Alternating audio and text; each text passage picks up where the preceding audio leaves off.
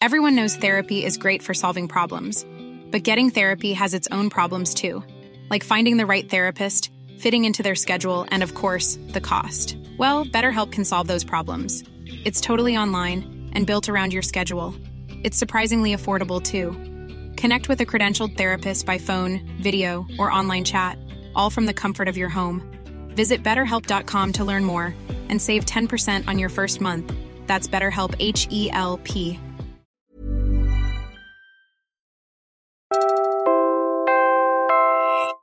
You're listening to Puma Podcast. Noong August 17, 1976, nagkaroon ng isang 8.1 earthquake sa Mindanao, triggering a tsunami in the Moro Gulf that killed anywhere from 5,000 to 8,000 people along the coast. Sabi ng mga survivors, the waves towered as high as 9 meters. This is the story of a 10-year-old boy who had seen his relatives suffer and would end up dedicating his life to preventing this destruction from happening again.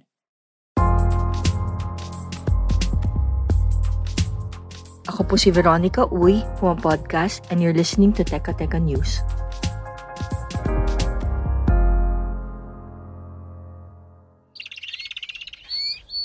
Tawag sa kanya ng community, Batoy, yung nickname niya, kumbaga mas doon siya kilala. Siya yung pinaka-leader ng Bantay Dagat na nangangalaga ng mangrove forest.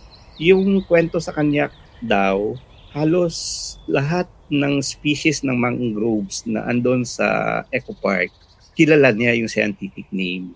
Napag-aralan niya over the years. Yan po si Bong Sarmiento. He's a veteran journalist from Mindanews. Kamakailan, binisita niya ang Libak, a municipality in Sultan Kudarat. From the capital of Isulan, nagbiyahe siya ng limang oras by car over treacherous winding mountain roads to get to the coastal community. Ito ang tahanan ng Libak, Katunggan, Coastal Eco Park, kung saan si Batoy, isang bantay dagat, ay nagbabantay.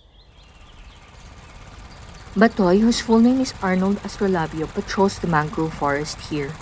Dubbed a walking mangrove encyclopedia, he also serves as a tour guide to guests as they glide through the swamp on a motorboat. Emerald waters surrounded by mangrove trees. Ang naglibot kami dun sa mangrove swamp and then yun, tinuturo niya yung eto, ganito yung scientific name ng species na yan. Tapos, kinukwento niya kung paano nabubuhay ng kusa din yung mangroves kasi pala kahit hindi i-replant ng tao, may paraan yung mangroves to regenerate itself on its own. Basta wag lang puputulin, lalago at lalago yung forest. Ang armas niya lang na dinadala, kumbaga yung radio kasi yung communication for them to easily call authorities if may mga problema. So, walang signal ng cellphone doon their means of communication is yung two-way radio. Noong 1990s, the mangrove forest in Lebac had dwindled to about 400 hectares because of illegal cutting and fish pond conversion. That's based on data from the Department of Environment and Natural Resources, particularly the Community Environment and Natural Resources Office, or CENRO, in nearby Calamansig town. Sabi ni Michael Reglos, isang biologist sa Senro, this is because poachers would cut the mangroves for their livelihood, selling them as firewood or charcoal, or for use in making furniture and building houses or boats. Meanwhile, naalala ni Batoy nung kabataan niya, before the mangroves were destroyed, they had trunks so wide you couldn't wrap your arms around them. Unfortunately, Poachers would cut the mangroves for their bark as well since it is rich in tannin, which has antioxidant and anti-inflammatory properties. Buti na lang, the mangroves have been rehabilitated since then. Inumpisa nila dun sa parang mangrove for rice na project. Kaya nainganyo yung community na suportahan din yung proyekto na yun nga palakihin yung area ng mangrove. And then after that, syempre yung project naman ng gobyerno, hindi naman yun forever, kundi may time frame. Uh, nung natapos yung ganung klaseng project, uh, sinustain nila uh, education awareness Kaya tuloy-tuloy yung community na binabantayan at pinapalaki yung mangrove area dyan. Under the Rice for Mangrove project, community members would receive a kilo of rice for planting a number of mangrove propagules.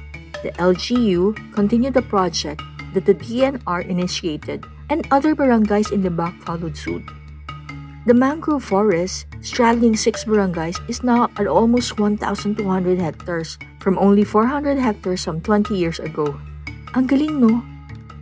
In 2017, the LGU and the Department of Tourism established the Libak Katungan Coastal Eco Park, which has a mangrove nursery and learning center within. It is maintained by a women's association made up of mostly housewives living in the barangay, for whom the planting and propagation of mangroves is a labor of love.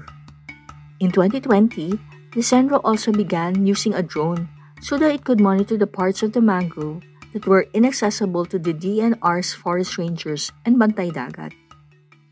Para kay Bong, ang tagumpay ng mangroves rehabilitation is deeply rooted.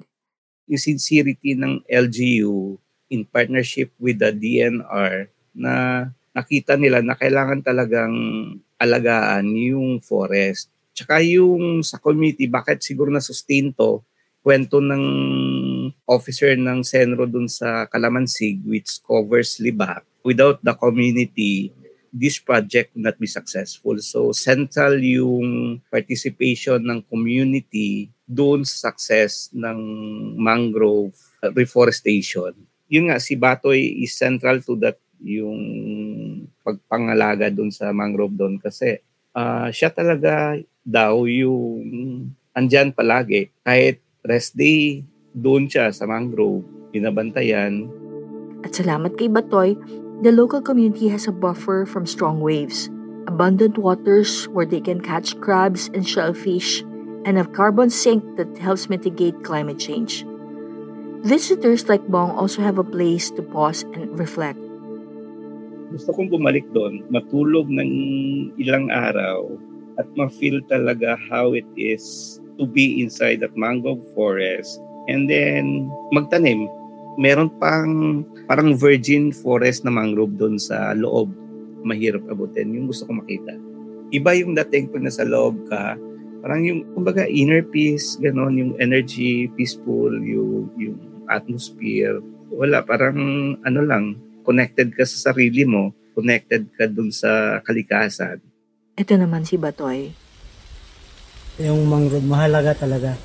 Kasi ito ang natirahan ng mga wildlife natin, alimang mga seal, at saka protector siya ng uh, hangin o kahit anong uh, baha, lahat na.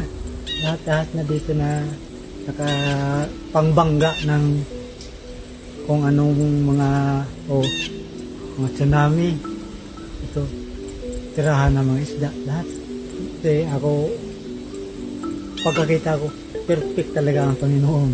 Bakit? Bibigyan na tayo ng magandang mga kalikasan. Iba talaga kung mahal mo ang kalikasan. Kaya sa akin, sana mayroon pa na magkagaya sa akin na magmahal ng mga mangrove dito.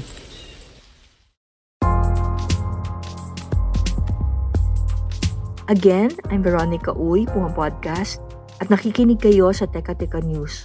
For more of this story, pabasa naman ng Inlibak Community Managed Mangrove Forest provides food and livelihood for residents on mindanews.com. The story is supported by Greenbeat Plus, an initiative of the USAID Sustainable Interventions for Biodiversity, Oceans and Landscapes, or CBIL project. It is implemented in partnership with the Association of Young Environmental Journalists or IEDGE.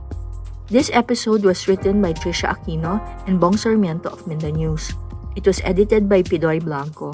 Our executive producer is Jill Caro. Kung natuwa kayo sa kwentong ito, share nyo naman. At kung gusto niyo pang mapakinggan ng mga ganitong kwento ng kalikasan at Eco Warriors, mag-subscribe kayo sa Teka Teka News sa Spotify at sa YouTube. Salamat sa pakikinig!